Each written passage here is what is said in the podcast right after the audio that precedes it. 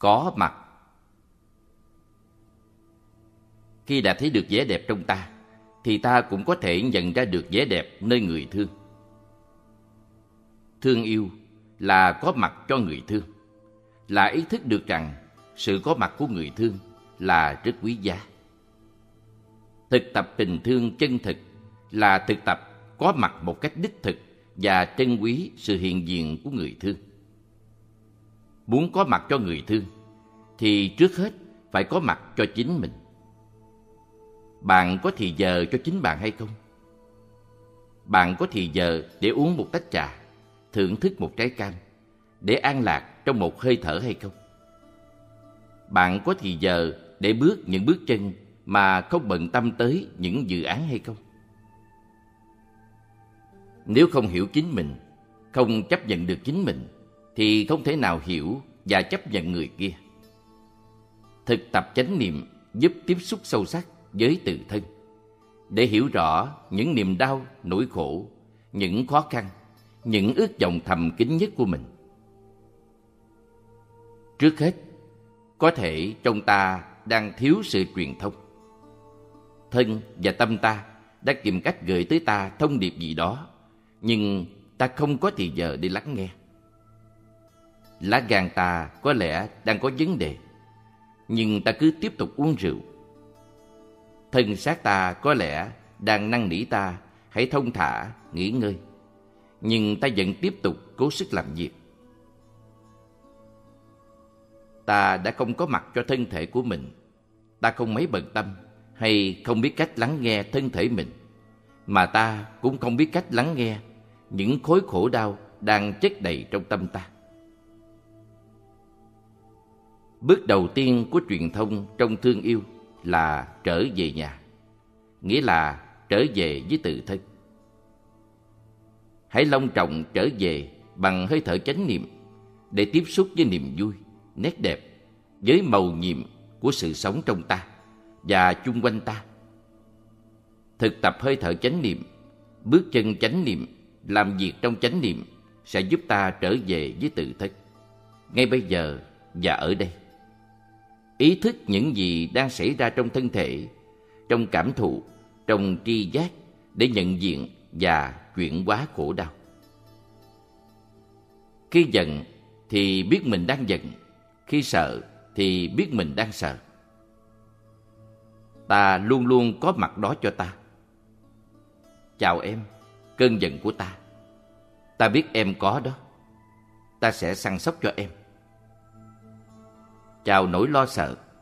Ta biết người vẫn âm thầm trong ta, người bạn cũ. Ta sẽ dành thì giờ săn sóc cho ngươi. Rồi ta thực tập bước chân chánh niệm, hơi thở chánh niệm, nhận diện sự có mặt của cơn giật, của nỗi lo sợ trong ta, và làm cho chúng lắng dịu lại. Tự hiểu mình, tự thương lấy mình là nền tảng của sự hiểu biết và thương yêu kẻ khác đây là bước đầu tiên. Hãy trở về nhà và chăm sóc lấy thân tâm, mà tìm hiểu và chấp nhận mình, mà từ bi lân mẫn với chính mình. Món quà quý nhất mà ta có thể hiến tặng cho người ta thương không phải là tiền bạc, quyền lực hay danh vọng, mà là sự có mặt đích thực của ta. Thương yêu nghĩa là có mặt. Làm sao có thể thương yêu? Nếu ta không có mặt, phẩm chất của sự có mặt rất quan trọng. Ta phải có mặt đó, tươi mát, dễ thương và đầy hiểu biết. Nhờ thực tập bước chân và hơi thở chánh niệm mà ta đem tâm trở về với thân, an trú vững chãi ngay bây giờ và ở đây. Hoàn toàn có mặt và ta có thể tới với người thương mà nói rằng, người thương ơi anh đang thực sự có mặt cho em đây. Ta không cần hiến tặng gì cả, chỉ cần hiến tặng sự có mặt. Sự có mặt của ta nhờ thực tập hiểu biết và thương yêu sẽ là một sự có mặt đầy tươi mát, nuôi dưỡng và trị liệu cho người ta thương. Tôi biết một em bé 11 tuổi, tên Tim. Trước ngày sinh nhật của em, ba em hỏi, ngày mai là sinh nhật của con. Con muốn ba mua gì cho con? Nghe vậy, tim không vui mừng gì. Nó biết rằng ba nó giàu và có thể mua cho nó bất cứ thứ gì. Nhưng tim không muốn gì cả, không cần gì thêm nữa. Em chỉ cần có một thứ, nhưng là một thứ rất khó có được. Đó là sự có mặt của ba mình. Ba em ít khi có mặt ở nhà, mà ngay cả những lúc ông ở nhà, ông cũng không thực sự có mặt. Thân ông có đó, nhưng tâm ông ở nơi đâu? Đang suy nghĩ những chuyện gì khác. Đối với Tim, có cha mà cũng như không. Cho nên em nói, Ba ơi, con chỉ muốn ba mà thôi. Con không muốn chi khác, con chỉ muốn ba mà thôi. Trong trường hợp này, người cha có thể làm gì? Ông biết con ông cần sự có mặt của ông. Ông bắt đầu thực tập hơi thở chánh niệm để có mặt với chính mình, rồi nhờ đó có mặt cho con. Ông không thể làm việc này cho kịp ngày sinh nhật của Tim. Nhưng một tháng sau, ông lên phòng con, cầm tay nó mà nói này con, ba đang thực sự có mặt cho con đây. Sự có mặt đích thực này không thể mua ở siêu thị. Đó là kết quả của thực tập chánh niệm sâu sắc. Con ơi, ba đang có mặt cho con đây. Là lời bày tỏ thương yêu có ý nghĩa nhất. Đây không phải là một lời tuyên bố suông, mà là một sự thực tập đích thực. Người kia sẽ biết ngay nếu ta không có mặt đích thực mà chỉ giả bộ. Có thể ta đang bị những dự án, những lo âu, sợ hãi ám ảnh và ta chỉ giả bộ chứ không thực sự có mặt. Người thương đòi hỏi ta thực sự có mặt, không hơn, không kém. Em ơi, anh đang có mặt cho em đây. Khi nói lên câu đó là ta công nhận sự có mặt quý giá của người thương. Nếu không ghi nhận sự có mặt của người ấy, thì chẳng khác gì người ấy không có đó. Nếu không chú ý và không có chánh niệm, thì người ấy sẽ không cảm nhận được chút gì gọi là yêu thương. Trong khi lái xe, có người thương ngồi bên cạnh, ngồi thật gần. Nhưng nếu cứ mãi mê chạy theo những dự án, lo âu, sợ hãi, thì ta sẽ hoàn toàn bỏ quên người ấy. Ta đã khai trừ người ấy vì tâm trí ta đã chật chỗ cho những chuyện không đâu. Và nếu cứ tiếp tục sống như thế thì hạnh phúc sẽ chết dần. Người ấy sẽ cảm thấy mình bị ruồng bỏ. Vì vậy, thỉnh thoảng ta phải thở thật chánh niệm để trở về nhà, rồi nhìn người thương mà nói Em ơi, anh biết em có đó và anh rất hạnh phúc. Đây là lời bày tỏ thương yêu thứ hai. Một câu nói rất đơn giản. Người thương được ta ôm ấp bằng năng lượng chánh niệm sẽ rất hạnh phúc và bừng nở như một đóa hoa. Nếu biết cách thở chánh niệm, đi chánh niệm thì chỉ trong một hay hai phút ta sẽ có mặt đó cho người ta thương. Tại làng Mai, Bình Pháp, mỗi sáng sớm tinh sương, từ cốc ngồi yên, tôi đi lên thiền đường, ngang qua những hàng cây. Tôi ngẩng mặt nhìn trăng, mỉm cười và thực tập. Trăng thân yêu ơi, ta biết trăng có đó và ta rất hạnh phúc. Ta cũng cần thực tập như vậy với người ta thương. Thở vào, thở ra trong chánh niệm, rồi mỉm cười và ta sẽ thực sự tỉnh thức, thực sự có mặt. Khi đó, ta có thể đến với người thương của ta và nói rằng Em ơi, anh biết em có đây và anh rất hạnh phúc. Đây là một cử chỉ ghi nhận sự có mặt của người mình thương. Việc này không khó. Chỉ cần thực tập hơi thở chánh niệm, bước chân chánh niệm một chút thì ai cũng có thể làm được. Vì ta đang thực sự có mặt, cho nên ta để ý và thấy rằng hình như trong giọng nói của người thương có ẩn chứa nỗi buồn. Chánh niệm đã giúp ta biết điều gì đang xảy ra nơi người kia. Nhờ thực tập hơi thở chánh niệm, bước chân chánh niệm, ta sẽ thực sự có mặt và nói lên lời bày tỏ thương yêu. Câu thần chú thứ ba. Em ơi, anh biết em đang khổ, cho nên anh đang có mặt cho em đây. Ngay khi chưa làm gì cả, những lời bày tỏ thương yêu ấy cũng đủ làm lòng người kia dơi nhẹ. Khi ta đang khổ mà không được người thương biết chia sẻ thì nỗi đau khổ tăng gấp bội. Còn nếu người ấy biết thì ta lập tức bớt khổ liền. Những lời bày tỏ thương yêu ấy là những phép lạ mà ta có thể chế tác bằng thực tập chánh niệm. Con ơi, ba đang có mặt cho con đây. Anh ơi, em biết anh có đó và em rất hạnh phúc. Anh ơi, em biết anh đang khổ, cho nên em đang có mặt cho anh đây. Thực tập có mặt đích thực cho chính mình và cho người mình thương là một điều có thể làm được mỗi ngày. Khi đã có thể trở về với tự thân để tự cân bằng, chấp nhận và có bình an trong tâm, không những có thể thực tập ba câu thần chú ấy, mà nhờ sự tu tập, ta còn có thể giúp cho người ta thương thực tập giống như ta. Nhờ năng lượng của chánh niệm và định lực, niệm và định, ta có khả năng làm chủ thân và tâm ta, rồi giúp cho người ta thương cùng thực tập.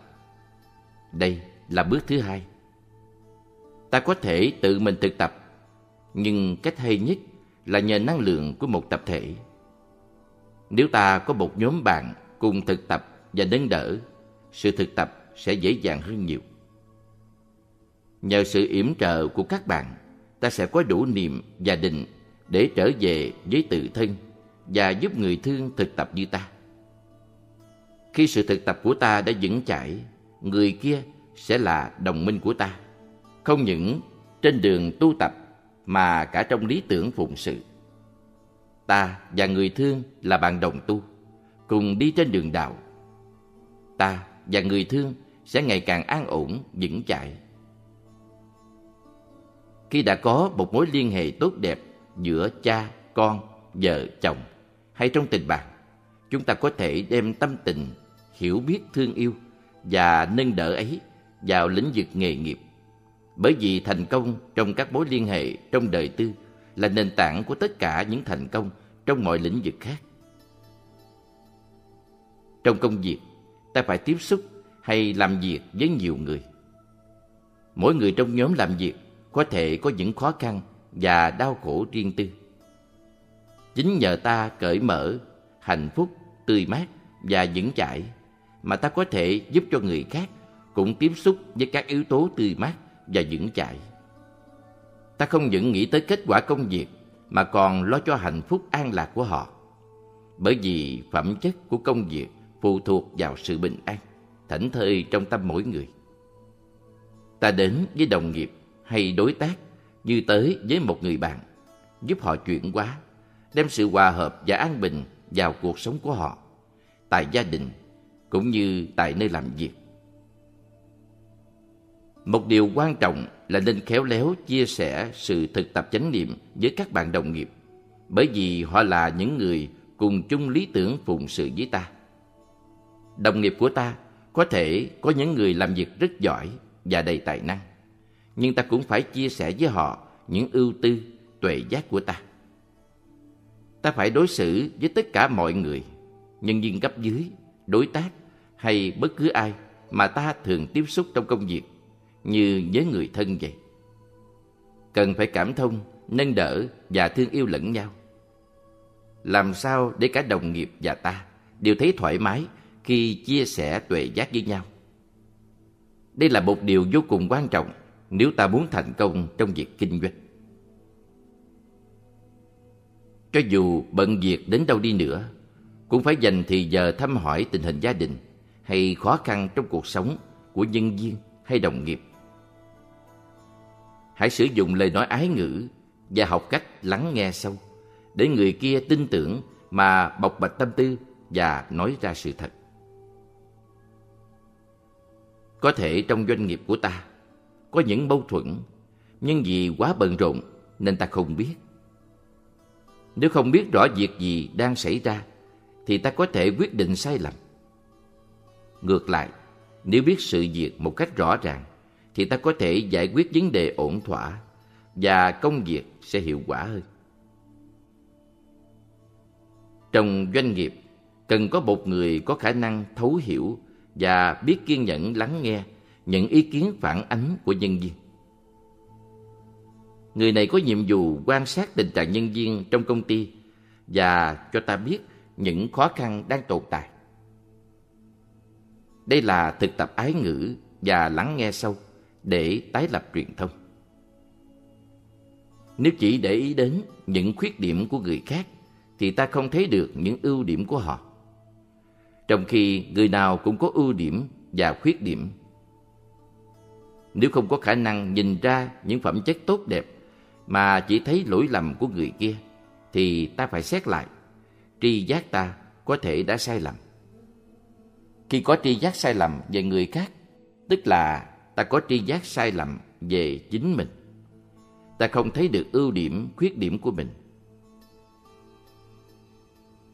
Để giải quyết vấn đề này, ta phải học cách nhìn sâu, nghĩa là thiền tập, thiền tập đích thực. Thiền tập là nghệ thuật nhìn sâu, quán chiếu. Mà muốn nhìn sâu thì phải thực tập chánh niệm và thiền định. Biết rằng thời gian thấm thoát như tên bay, nên ta phải cố gắng học cách sống sâu sắc trong từng giây phút sao cho đời sống tràn đầy ý nghĩa. Ta biết phải làm gì và không nên làm gì để cải thiện cuộc sống của ta và của những người chung quanh. Khi cảm thấy căng thẳng trong công việc thì phải biết rằng thân tâm ta đang bất an. Ta phải vận dụng tất cả trí thông minh, lòng từ bi và thiện chí của mình giúp tạo nên một môi trường làm việc lành mạnh để nhân viên và đồng nghiệp không trở thành nạn nhân của căng thẳng. Có quan niệm cho rằng phải làm việc nhanh mới đạt hiệu quả cao. Theo tôi, quan niệm này cần được xét lại. Nếu chúng ta làm việc nhanh mà vội vàng hấp tấp, lúc nào cũng lo lắng, căng thẳng, thì công việc có hiệu quả không? Hay chỉ làm cho công việc trở nên rối hơn và dễ gây đổ vỡ trong các mối quan hệ? Trong khi đó, làm việc có chánh niệm, có ý thức sâu sắc là mình đang làm gì lại không hề tốn thời gian hơn. Ngược lại, làm việc như vậy thì tâm ta rất thanh thản, nhẹ nhàng. Trong tâm trạng thoải mái đó, công việc mới thực sự đạt kết quả cao. Phải thực tập sao cho khi làm việc mà vẫn cảm thấy hạnh phúc, vững chãi và thảnh thơi. Bất cứ làm việc gì, lau nhà, dọn dẹp, nấu ăn cũng phải làm trong hạnh phúc, vững chãi và thảnh thơi. Nếu không, ta chỉ lãng phí thời gian mà thôi. Nếu ta không biết áp dụng tuệ giác này với chính mình và gia đình, tức là làm việc trong hạnh phúc, vững chãi và thảnh thơi, thì ta không thể nào đem ứng dụng điều đó cho đồng nghiệp. Nếu không biết tận hưởng sự thảnh thơi, không giúp người thân có được sự thảnh thơi, thì làm sao có thể giúp cho đồng nghiệp biết sống thảnh thơi? Nếu không chăm sóc gia đình mình, thì đừng trông mong rằng các nhân viên, đồng nghiệp sẽ chăm sóc gia đình họ. Khi gia đình họ rối như tơ giò, thì làm sao mà họ hạnh phúc và làm việc giỏi được? Chăm sóc tự thân và gia đình ta, tức là chăm sóc nhân viên, đồng nghiệp và công ty vậy. Hãy nhớ lại tuệ giác tương tức. Đồng nghiệp hay nhân viên của ta còn được tạo nên bởi những yếu tố không phải là đồng nghiệp hay nhân viên. Ví dụ như xã hội, gia đình, vân vân. Ta cần lắng nghe với từ bi lân mẫn để nhân viên có thể giải bày hoàn cảnh gia đình của họ với ta. Mỗi khi ta thực sự quan tâm chăm sóc thì ta sẽ thành một người bạn chứ không phải là một người chủ chỉ lo kiếm tiền. Hành xử với tấm lòng rộng rãi, từ bi lân mẫn, ta không những chỉ giúp cho đồng nghiệp, nhân viên, mà còn giúp cho cả các đối tác của ta nữa. Đứng trước khó khăn, phần đông chúng ta thường phản ứng ngay tức thì, coi người kia hay nhóm kia là kẻ thù, nhất là tại nơi làm việc. Chúng ta không đối xử với người kia như với người anh chị em cần phải giúp đỡ, mà hành động của ta chỉ tạo thêm chia rẽ. Đối xử với người khác trong tinh thần bất bạo động thực sự là một điều rất quan trọng. Ái ngữ và lắng nghe sâu là một sự thực tập cực kỳ cần thiết. Ta phải nhìn cho sâu để có đủ sự cảm thông, hiểu biết. Người kia đã hành động và nói năng như thế vì họ thiếu tệ giác và hiểu biết. Trừng phạt chỉ làm cho tình hình thêm tồi tệ mà thôi. Thông thường, phản ứng đầu tiên khi có sai sót xảy ra trong doanh nghiệp là tìm cho ra thủ phạm để trừng phạt. Nhưng nếu tìm hiểu tại sao họ hành xử như vậy sẽ có hiệu quả hơn gấp bội. Khi có khả năng hiểu biết thì tự nhiên lòng từ bi phát khởi, ta sẽ dễ dàng chấp nhận và tìm cách giúp đỡ người kia. Tôi xin đề nghị rằng chúng ta nên coi những người gây khó khăn cho ta như là người thầy mà ta có thể học hỏi hơn là người mà ta phải trừng phạt. Phải coi nhau như đồng hội đồng thuyền. Nếu thuyền chìm, tất cả sẽ cùng chìm theo. Khi tạo được ý thức rằng công ty chẳng khác gì một chiếc thuyền chở tất cả mọi người, thì ai ai cũng cảm thấy có trách nhiệm đối với công ty và sẽ đóng góp hết khả năng của mình. Nếu hiểu rõ nhân viên, thì ta có thể thương yêu, chấp nhận và chăm sóc họ. Ta không muốn họ chỉ là nhân viên mà thôi. Ta cần đồng minh, những đồng minh trên đường phụng sự. Đây là một điều có thể làm được. Tại làng Mai, có vài trăm các thầy, các sư cô và các bạn thiền sinh đến từ những môi trường khác nhau, những nền văn hóa khác nhau, thuộc nhiều quốc tịch khác nhau, đang sống chung như một đại gia đình. Chúng tôi có thể làm được điều đó bởi vì chúng tôi biết thực tập hòa giải, thực tập chấp nhận nhau, thương yêu nhau. Bởi vì biết sống đơn giản và hạnh phúc, cho nên chúng tôi có đủ thì giờ để mở rộng cửa đón tiếp nhiều người đến học hỏi tu tập những pháp môn giúp họ chuyển hóa, trị liệu và hòa giải.